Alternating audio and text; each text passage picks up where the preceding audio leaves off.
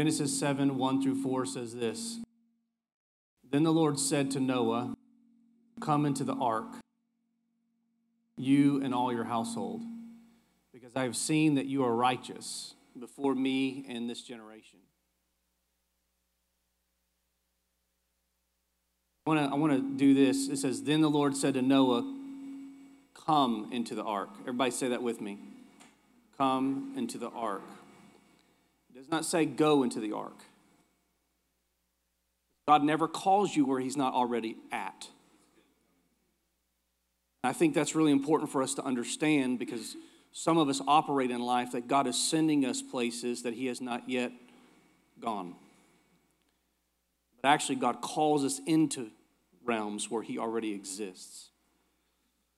I think this just this mindset alone will help us to be able to be obedient to what he calls us to do. A lot of times our lack of obedience is us feeling like God won't show up for us when we go where he's called us to go. But if God is already there, then he's prepared to help you in what he's calling you into. I think that's an important way to see this.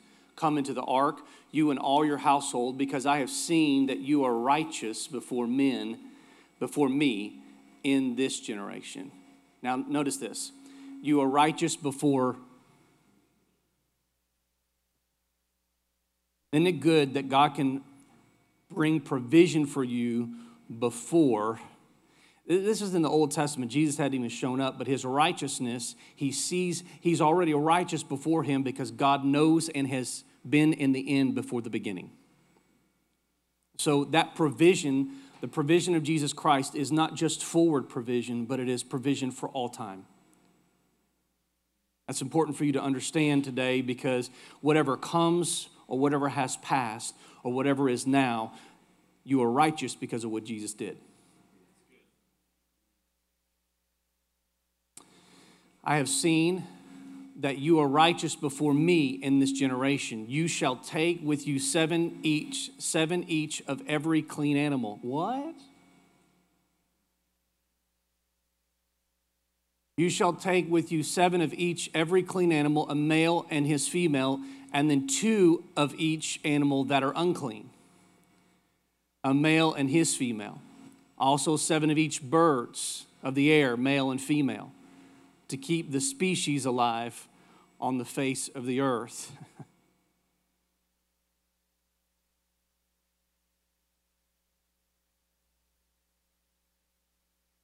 For after seven more days, I will cause it to rain on the earth 40 days and 40 nights. And I will destroy from the face of the earth all living things that I have made. Now, I want you to understand this. I think this is very important this morning is that there are just some things that God does and some ways that He operates that are over your head.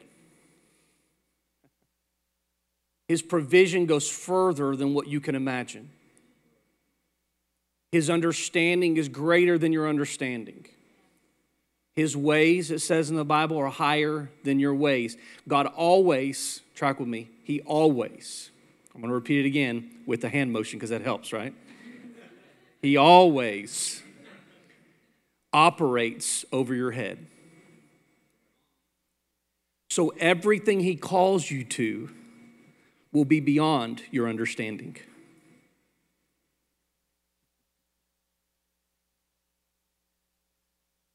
A lot of us wait to have wait to have a complete understanding before we move towards him when he calls us you will never move towards him because his ways are higher than your ways.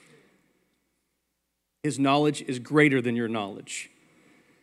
Some of us need to need to come to him because listen, if I'm going to serve a God who's all powerful, all knowing, omniscient, omnipresent, I want to serve a God who knows more than me. There is always an element of faith in the eternal. There's a lot we can know. And listen, the church has, has, has, has rode on faith and made an excuse to not know. That's, that's unwise. We should seek knowledge, But we should always understand that in us seeking our knowledge, there will all, his ways will always be bigger than us. And, and every time he calls us, he doesn't call us into things that we know. He calls us into things that are beyond what we know so that we have to depend and trust on him. God movements are God movements because only God can do it. Otherwise, it'll be a Brooke movement. Or, or planning this church would be a Sean movement. Trust me. Trust me. Like when I came here, I didn't know nothing. Today, I don't know nothing. The fact we even have a church with people sitting in it and, and the way that God has used this ministry is beyond my capability. But God does what He wants with the people He chooses. And sometimes He uses people that you would never imagine because then He can get the glory. You know why I'm here? It's because it's easy for God to get the glory with somebody like me. Sometimes your yes is greater than your knowledge because your yes allows God to be God, and your knowledge stifles Him from being Him. The more knowledge we have, the greater we operate in our knowledge, and the less we trust in Him to do what only He can do. That's why faith is required. That's why it requires the faith of a child and when we encounter Him, because children undeniably, until the age of two or three, trust their parents. and then they learn no. My ways are higher than your ways. Until they get to be about 21 and they realize my parents know some stuff. Are you with me today? Like, okay. All right. Genesis 7, um, uh, 14 through 15. Let's just jump up. Actually, yeah, 14 through 15. Let's jump up to 14 through 15.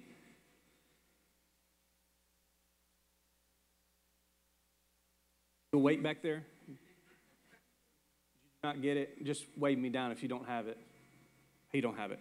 Um, let me see here. I, I didn't. I can't find my Bible. So, and Brooke just text messaged me. Everyone's looking for you.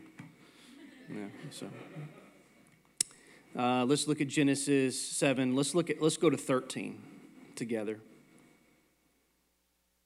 Listen to this. On the very same day. All right. God speaks on the very same day, Noah responds. God speaks on the very same day, Noah responds. Now, I know I'm repeating myself a lot, but I just think it's good for you to hear what I'm saying. Because some of you wait, let me just wait, let me just calculate this, let me just pray about this for 25 years, let me just talk and get counsel until the counsel I get is the one that I really want. Sometimes you don't seek wise counsel. Sometimes you seek counsel that agrees with what you already want deep down in your heart, so you don't have to obey God. Right? Some of you are spend, have spent 10 years trying to talk yourself out of what God has called you into. We, we, we I, want, I want you to understand something I think is very important. Some of you are, are, are removing yourself out of what God is in. God's in the ark. And the ark is something that's peculiar. The ark is something that's beyond understanding and knowledge. You have to understand that on the entire earth, it hasn't even rained yet. That the way that the God at, up to this point had moisturized the earth was from the dew that came in the evening that rested on the ground in the morning. There was no rain. Rain did not fall from overhead.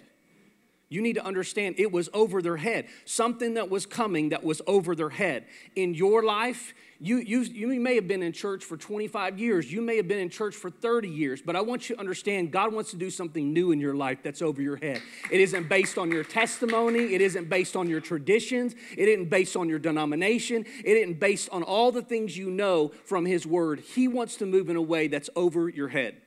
He wants to rain down a blessing that you don't understand, that you cannot contrive, that you have not seen, that you have not seen in your family or in your ministry or, or in your life or, or, or at your church. God wants to do something new because testimonies are, are, are, are now. They're not yesterday. If He is only a God of yesterday and He is not a God of now, you don't have a testimony. You have an experience that was based on emotional sensationalism. You wouldn't believe how many people have emotional experiences, but they don't have a God of now. They have an experience of yesterday. They call it God, but because God is nothing to them now, God was really nothing to them then. Oh, that's good stuff right there. Okay, I better get back to scripture. All right. On the very same day, Noah and Noah's son Shem, Ham, Japheth, and Noah's wife, and three wives of his son with them entered the ark. It's a whole lot of people. They and every beast after its kind, all cattle after their kind, every creeping thing that creeps on the earth after its kind. Oh, man. God even provides for creeps. He provides a way for creeps. That's, I'm not saying that's what God's saying, but it was in my journal. I wrote, I was like, that's a good thing. Sometimes I feel like a creep, and he's, he provides for me, right, Mark? He provides for me. I may be a creep, but he, he provides for creepy things. that ain't real theological, but it really helps my soul. Uh, uh. Every creepy thing that creeps on the earth after its kind, and every bird after its kind, every bird of every sort. And they went into the ark to Noah, two by two. See, some of you, some people in your life aren't going to God because you aren't going to God. Notice that Noah went to God in the ark and they went to Noah. Oh my gosh. Oh man, you want your kids to go to God? You best be going to God when He calls you to the places that are over your head. and as you go, they will go to you. oh man. Don't pray for your children to go into places that you refuse to go into. Oh my gosh. How dare you try to use prayer as a, as, a, as a way to break the safe of something that you refuse to enter into yourself? Oh my gosh. All right, and they went into the ark to Noah, two by two, of all flesh, in which they breathed all of all life. So those that entered, male and female of all flesh, went in as God had commanded them. And listen to this, I love this part. And the Lord shut them in. he shut them in. Sometimes what God calls you into is only for you and a few. Your celebration is for you and a few. You're not supposed to take everybody with you to what He called you into. You're only supposed to take a few. Come on. Stop trying to make the call of God a party.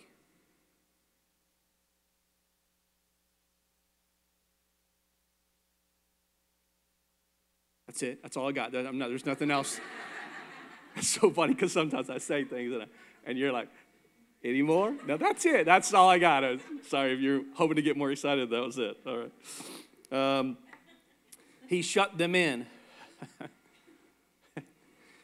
I want you to understand, and I, I believe God's speaking to me for the life of our church, for you as individuals and your families.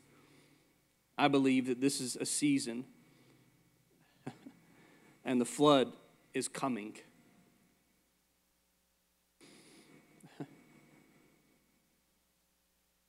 those that are clean will get on by sevens, but those that are not will come on by twos. You need to understand that in this day there were unclean animals and there were clean animals. The clean animals were the ones you could eat and sacrifice. See, God even provides the sacrifice in the midst of your trouble. And He provides the provision in the midst of your trouble. And the sacrifice is the provision that will sustain you. Notice there were only two of unclean because you ain't going to sacrifice or eat them. They can't really provide for you. And let's just go ahead and throw this out the way that Christ can. In the Old Testament, they sacrificed, they ate of the sacrifice. They sacrificed and ate of the sacrifice, and that provided atonement of their sins for that whole year.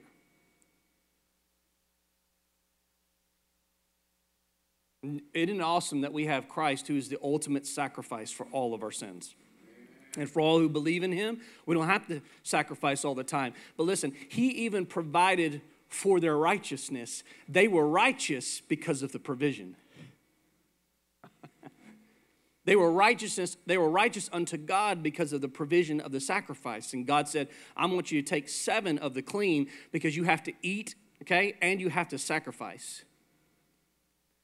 So God puts provision in there. Notice there's only two of the unclean because they ain't going to get killed. They're going to reproduce.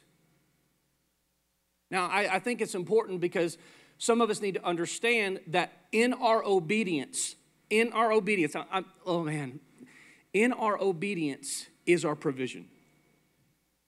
What if, what if, what if Noah would have got an idea that he only wanted to bring two clean, two, two of the dirty? Because, I mean, that kind of gets the job done. It's not exactly what God said, but it's close to what God said. You wouldn't believe how many people in church shoot close to what God said and hope to have provision in their life. If I, if I just do it close enough, then God will be pleased with me. See, it's not about you pleasing God, that's not what obedience is about. It's about you being provided for. Okay. Come, right? And everybody wants to get the provision without the obedience. The provision is always wrapped up in your obedience. You can't come to church every single week, be disobedient, and hope to be provided for. It don't work that way. The provision's in the obedience. Well, I thought, I thought the only way that we're saved is through Jesus Christ. It is the only way you're saved by believing in Jesus Christ. That's the provision for your salvation. It ain't the provision, provision for everything else, like peace. You got to keep your mind fixed on Him if you want peace. Peace ain't in just believing in Jesus. There is, there is something you have to obey to get peace. Keep your mind fixed on Him constantly, and you will have peace. Jesus and just believing. Everybody wants to get saved and think they're going to have peace and everything's going to be a blessing and everything's going to be wonderful. No, you, you get saved and you have a new spirit in you when you're saved. And you have the Holy Spirit. And what's the Holy Spirit do? Tell you what to do. And He tells you what to do, and as you obey it, the kingdom is opened up to you in greater magnitudes. It's not get saved and everything will be perfect. It's get saved, I give you my spirit, and he bosses you around. And if you obey it, you'll live a blessed life. If you don't, you won't. You'll still be saved, but you'll be miserable. You know me, you know me, you know me saved and miserable people I've met in my day working in the church? A lot. A lot. And because they've been taught, they've been taught the wrong thing. They've been taught that if you get saved, you have everything you need, but you don't. You ha- if you get saved, you have the Spirit who will take you into all that He wants for you and all that you need. Jesus is a sign pointing to the Spirit, and the Spirit is a sign pointing to God's perfect plan for your life, and we have to follow that in all our ways.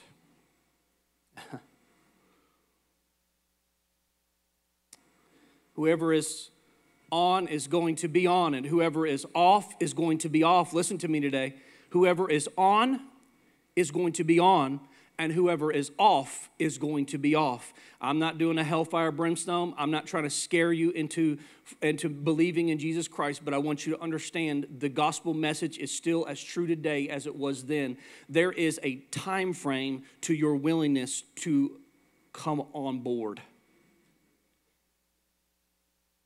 And there is, and let me tell you, and whoever is going to be on is going to be on, and whoever is going to be off is going to be off. And you don't know how long you have to live. And I care about this. Just talked to a couple people today that were talking about um, a family member that was 98 that died that did not believe in God, was an atheist, self proclaimed atheist. I believe there's actually less atheists in the world than what you might imagine because they believe in something but a self proclaimed atheist. That breaks my heart. Because when her life came to an end, she was off and she was not on.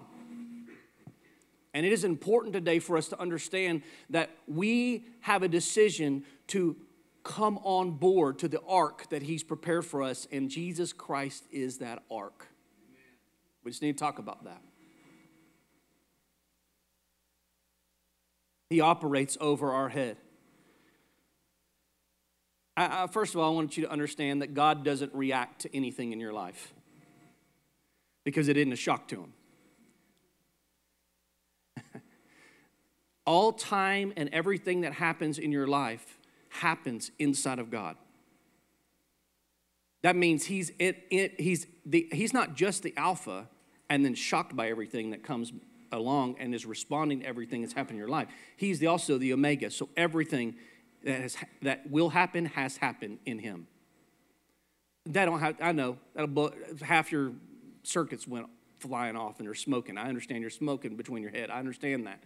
But I want you to understand that nothing surprises him means, means this you're not going to, just because you're in trouble, get a reaction from God about it. He already knew it was coming. God never has new information. Before he says, before Adam was, I am.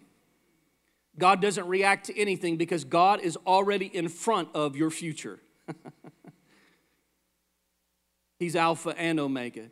You cannot experience anything that God has not already seen.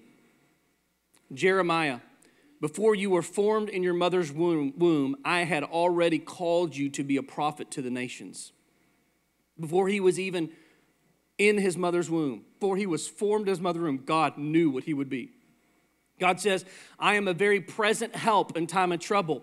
The word present actually is a compound word meaning pre sent. hmm. Oh, that'll mess you up. He's a present help in your time of trouble. So I want you to understand, I want to encourage your heart today. I don't do this very often, so soak it in. Actually, hit record. hit record. Just enjoy this. God is, what he's saying is, I am, I present myself to your trouble so that I am there when you get to your trouble. Oh my gosh. That's good stuff. oh, cool. Oh my gosh. Man, I think I'm losing blood. That's why I'm all weepy. I'm just, I've lost a lot of blood this morning. So if you don't think I'm a man, I try bleeding out and then coming up here and preaching. God has already preset himself and is waiting on you to catch up. Just know that when you get into trouble. When Moses became the emancipator of Israel, it is proof that God is all ahead of the future. When Moses' mother is a Jew and, and could not keep him because Pharaoh wanted to kill all the Jewish babies, God made sure that his mother, in the infinite wisdom of God, would go down to the Nile River, which is 4,500 square uh, or 4,500 feet long, and place Moses in one square foot of the river that Pharaoh's daughter would be bathing in. Don't tell me that God doesn't know what's going on. That his mother would hide the ark in, in a place that would land one square foot from where Pharaoh's daughter would be taking a bath. That's not an accident. That she would take him to her daddy and ask to keep him, and, that, and the Pharaoh would say, Yes, not knowing that he had just allowed the boy that he was trying to kill into his house. God does not react to anything, he's already in front of it. Listen to me today. If you don't hear anything else I say today, you need to hear this. God does not react to any of your trouble. He's already in it and preparing a way to get you out of it. So when you act hysterical and you're losing your mind, that shows that you don't understand that God is already in your trouble. Oh. Some of you need to get in all thy ways, you need to get an understanding. And when you enter your trouble, you need to stand under God who's already in your trouble. and let him be over your head. Operate over your head. oh my goodness. Do you think that it was an accident that Isaiah said that Jesus is the son of David. Mary, who out of the people God could have picked, just so happened to be engaged to the guy named Joseph, who was related to David, which makes Jesus the son of David. Why? Because God is not reacting to anything, because God is already in front of your future. And I came here this morning to talk to everyone and tell them I don't care what's going on, I don't care what you're going through. It is not an accident, it's providence. Some of you think your whole life has been an accident. You're stumbling through your life from one situation to the other. But I want you to know it's providence that you should go through what you have been through. And God is going to bring you out. Whenever God allows you to go through a thing, he who has begun a good work in you will be faithful to establish it until the day of Jesus Christ. The issue is, we don't know what God is going to draw out of the vial of the needle God has stuck us with. You're not going through adversarial situations, you have actually been given an antidote. And for many of you, I want you to understand your storm is the very thing and the very recipe that helps you become all that He wants you to become. Oh my gosh. You know what's made me?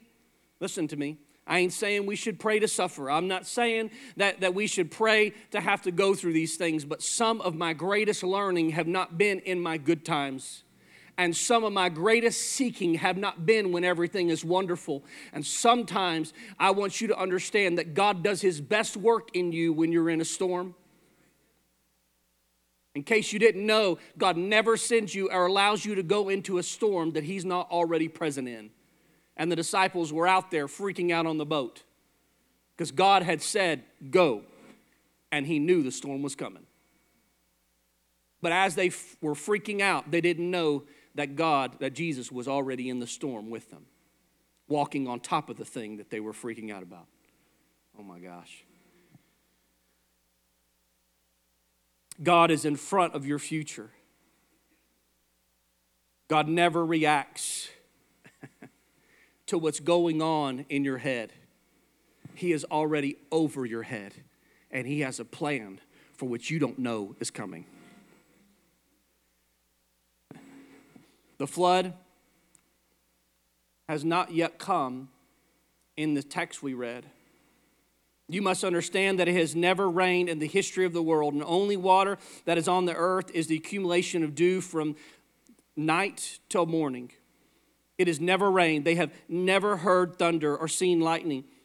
They have never seen precipitation come from above their head.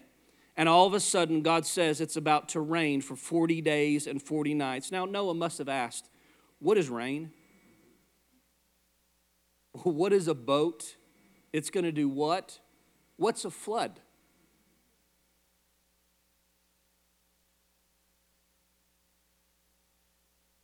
God says, I need you to build it. I need you to build what I tell you to build because I I do things over your head. You don't have to understand in your head, you have to stand under what I've told you. You have to let me live above your head. You have to let my ways be higher than your ways. It's going to require obedience.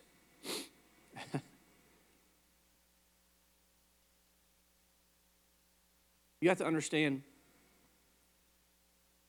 there are some things coming in your life. Listen to me there are some things coming in your life that are going to fall from over your head. There's some storms coming that are over your head.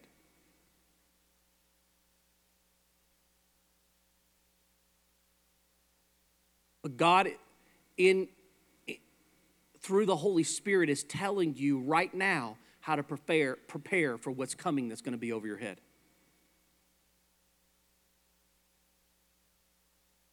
Your obedience now is your salvation tomorrow.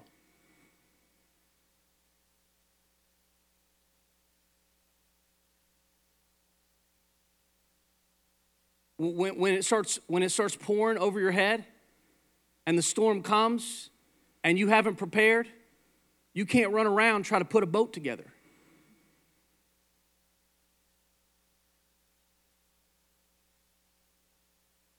What are you doing now?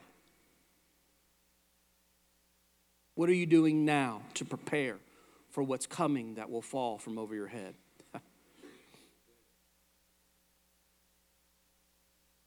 They've never seen precipitation come. And they, but God calls him to do something that was over his head. God says, I need you to build it because I want everyone to understand that deliverance is always in progress when destruction hasn't even started yet.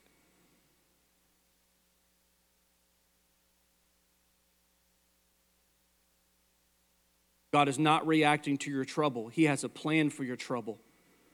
But will you listen to His plan so that you can face your trouble? The deliverance, listen to me, always comes before the process. That's why you went through what you went through, because God will always have you build an ark before the rain. It said Noah has been building an ark for the last 40 years. Now, some people actually say that it was 120 years that Noah built the ark. No, it was 120 years that God gave the people to repent. Commentators believe that it was 20 to 40 years that he spent building the ark. He said, I'm going to save you, your wife, your sons, and your sons' children. And everyone else, listen to me today, everyone else is going to have to die.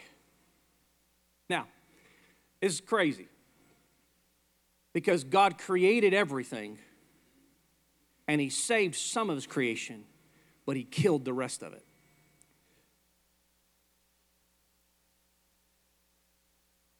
We learn here that sometimes you have to kill what you created. Sometimes you have to be honest. It says that God, it says He repented of Himself. Sometimes you have to be honest. Sometimes you, some of the stuff you dealt with, you chose. Some of the stuff you live in, you created. There are a lot of movements that claim Christ, and we've created stuff in movements, and we've created stuff in the church. And I want you to understand sometimes you got to kill what you created. Okay. Let me, uh, let me try this. Let me try this because this maybe this will. Some of you are freaking out. Like I'll probably get an email or two about this, but just listen to me. I can handle it. I'm a big boy. Um, um, it says that Moses went up to the top of the mountain, and while he was there, a bunch of hooligans decided to melt down all their gold and make a calf. They created a calf that they could worship it was important that they killed what they created. In the church, many of us create idols around things that we should not create idols around. And I came here today, the only one or the only thing in this earth you should worship is God Himself. All right? Programs, images, symbols of who He is, is not God. You best listen to me in here today. And you, we need to understand sometimes we have to kill what He created so that we can worship who created all things.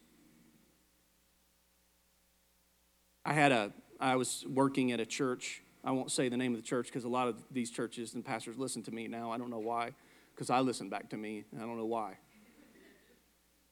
But there was a pulpit that was made by hand by somebody that wasn't even alive anymore from a 100 years ago. It had a plaque on the front. It had a plaque on the front of the, at least it was quieter. It had a plaque on the front of the pulpit that was based on the name of that person. I'm not hating on all this. Listen, don't, and I'm not trying to be nasty today, and I'm not trying to be ornery today. They tried to, a new pastor came in and tried to move that out because he hated standing behind the Ark of the Covenant. Speak over it to the people that were there and he tried to move it, and they ran and voted him out of the church in three months over a piece of wood that was made by man.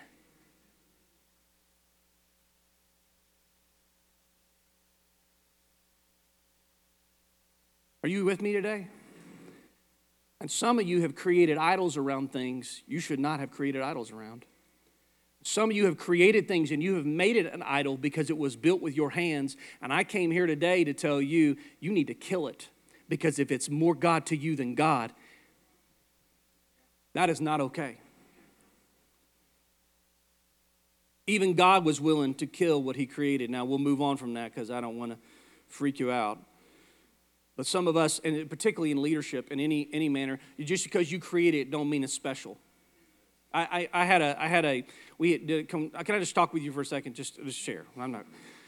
Well, I, we watched this video one time. I think it was Andy Stanley. Andy Stanley said one of the one of the greatest things you can do as a leader that have been in in a, in a church and leading a church for any amount of time is to have all of your staff walk out of the office and re-enter back in the office and and and pretend like you're here for the first week and think about what you would do differently. Because we get in the habit of doing things and not even considering why do we do what we do? You know that some things we continue that used to mean something that used to have a purpose but that purpose is lost because the, the organization has shifted and we're continuing movements and continuing to do things that are no longer beneficial for our body. So sometimes we got to kill a thing. It was good in its day it made a point in its day. It was effective in its day, but it is no longer hold the same effect. So we must kill that thing. Otherwise, we make it an idol and simply do it because we have always done it. Oh, man. Some of you think I just like to change because it's just fun to change. No, I like to change because I don't like to make idol of things. And right when I feel like people, this heart in our church begin to attach to something, instead of him, I'll pull it.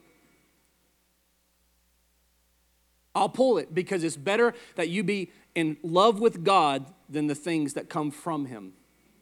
Oh my gosh. Sometimes we got to kill what we created.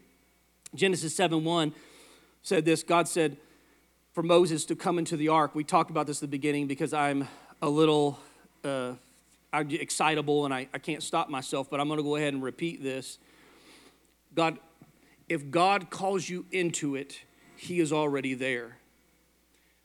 I was thinking about Nebuchadnezzar throwing in three young men into the fiery furnace.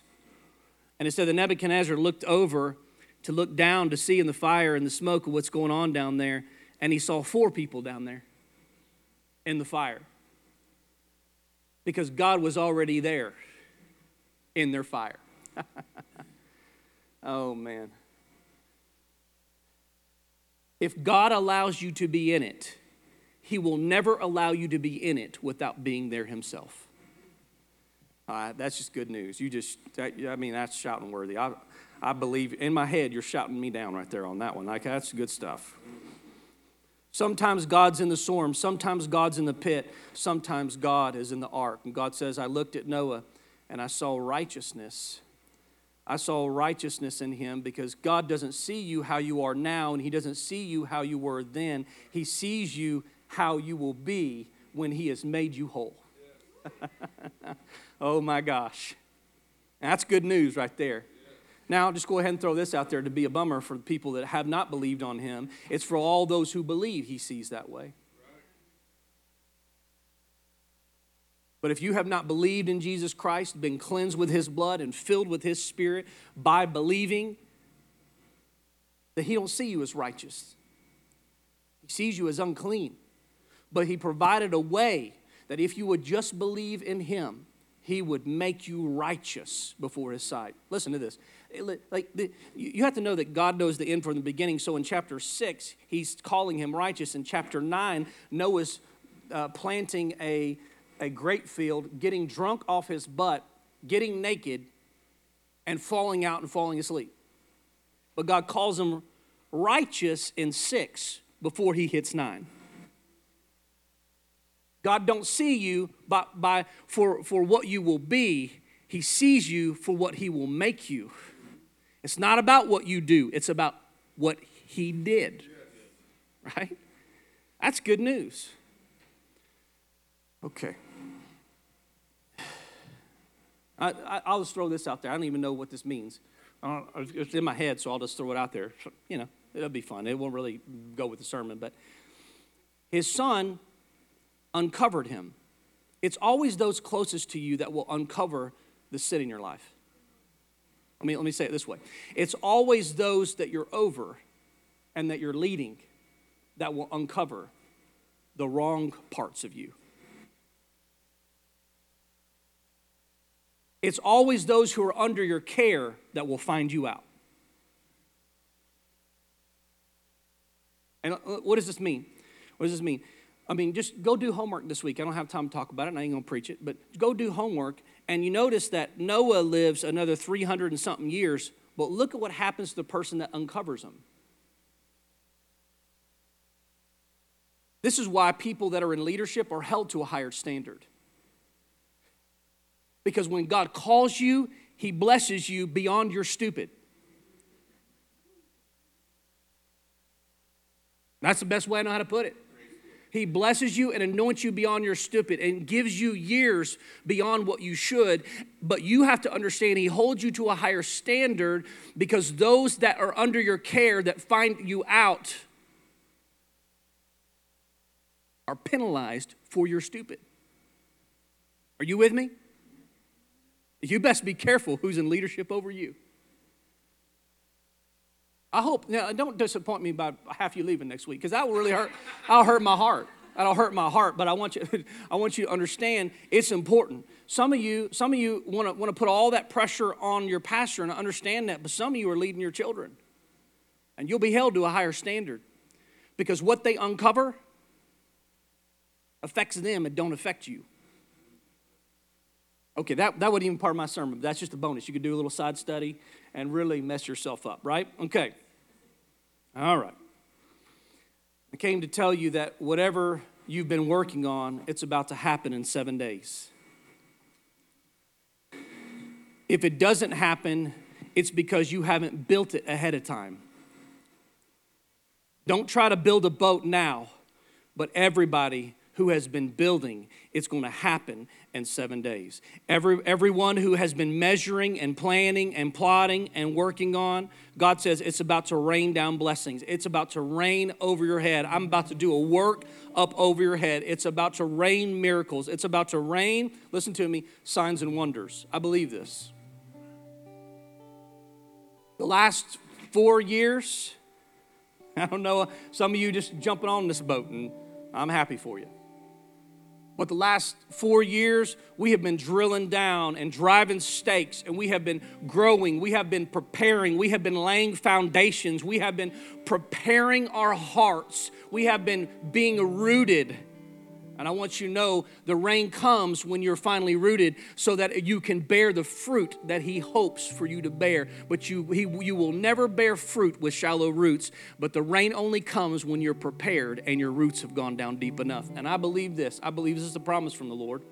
I believe some of us have been rooted enough that God is about to do something over our heads that will cause us to bear fruit that will affect generations to come. Oh man, that's good news. Listen, I'm not a good news preacher, but I'm telling you, I'm telling you, it's coming. The rain is coming. He's about to do something spectacular in our midst.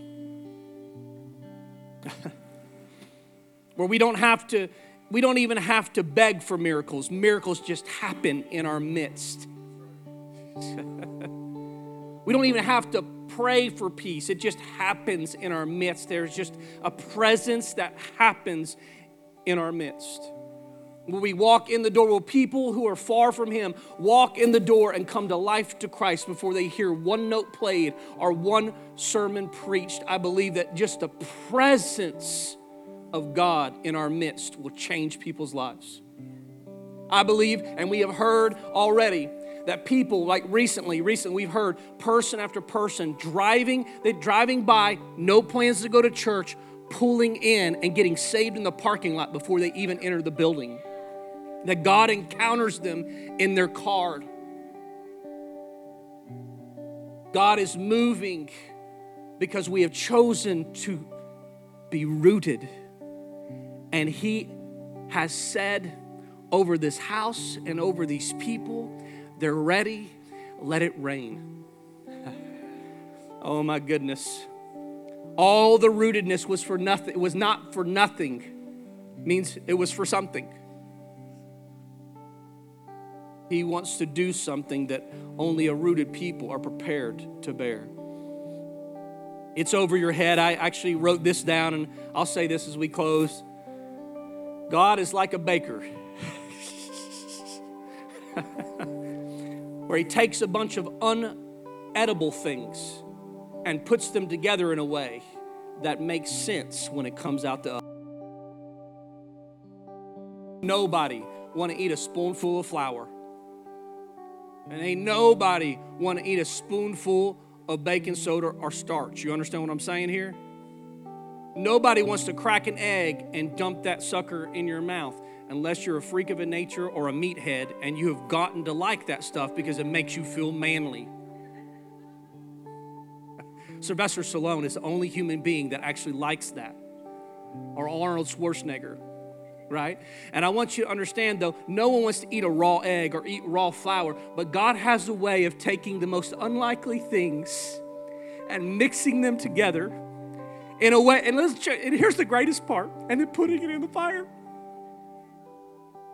Because uh, there's nothing like a bunch of nonsense put together in a bowl and put in a pan and mixed together. A little bit of this, a little bit of suffering, a little bit of tears, a little bit of hurt, a little bit of confusion, a little bit of this, and putting it in a bowl and putting it in a pan and sliding into the fire. When the fire hits it, it makes magic of the unlikely. and what comes out of the fire is sweet and has a point and makes a purpose. Come on now, some of you feel like your life is a bunch of nonsense.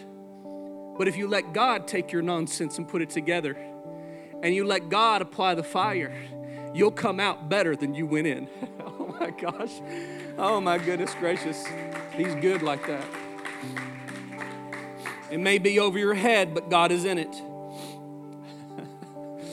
oh my goodness gracious. What else do I want to say? I think I'm done. I want to say this. I want to say this. This is fun too. God is going to shut the door on some stuff that you like and some people that you like. God's going to shut the door on it. There's some relationships that you have become attached to, and God is going to bring you in and He's going to shut the door on those people. Because sometimes when we draw close to God, He shuts the door for people that we have tried to draw close to. God's going to shut them out. He wouldn't let just anybody in the boat. I'm saying this and I'm closing. Because if they did not build it with you, they cannot board with you. If they didn't support you in the outside, what makes you think you can trust them on the inside? If you don't trust me in the process, then I can let then I can't let you into my progress. If you can't trust them in the building, you can't trust them in the boarding. Gosh, come on now. Everyone that God called close to him built with him.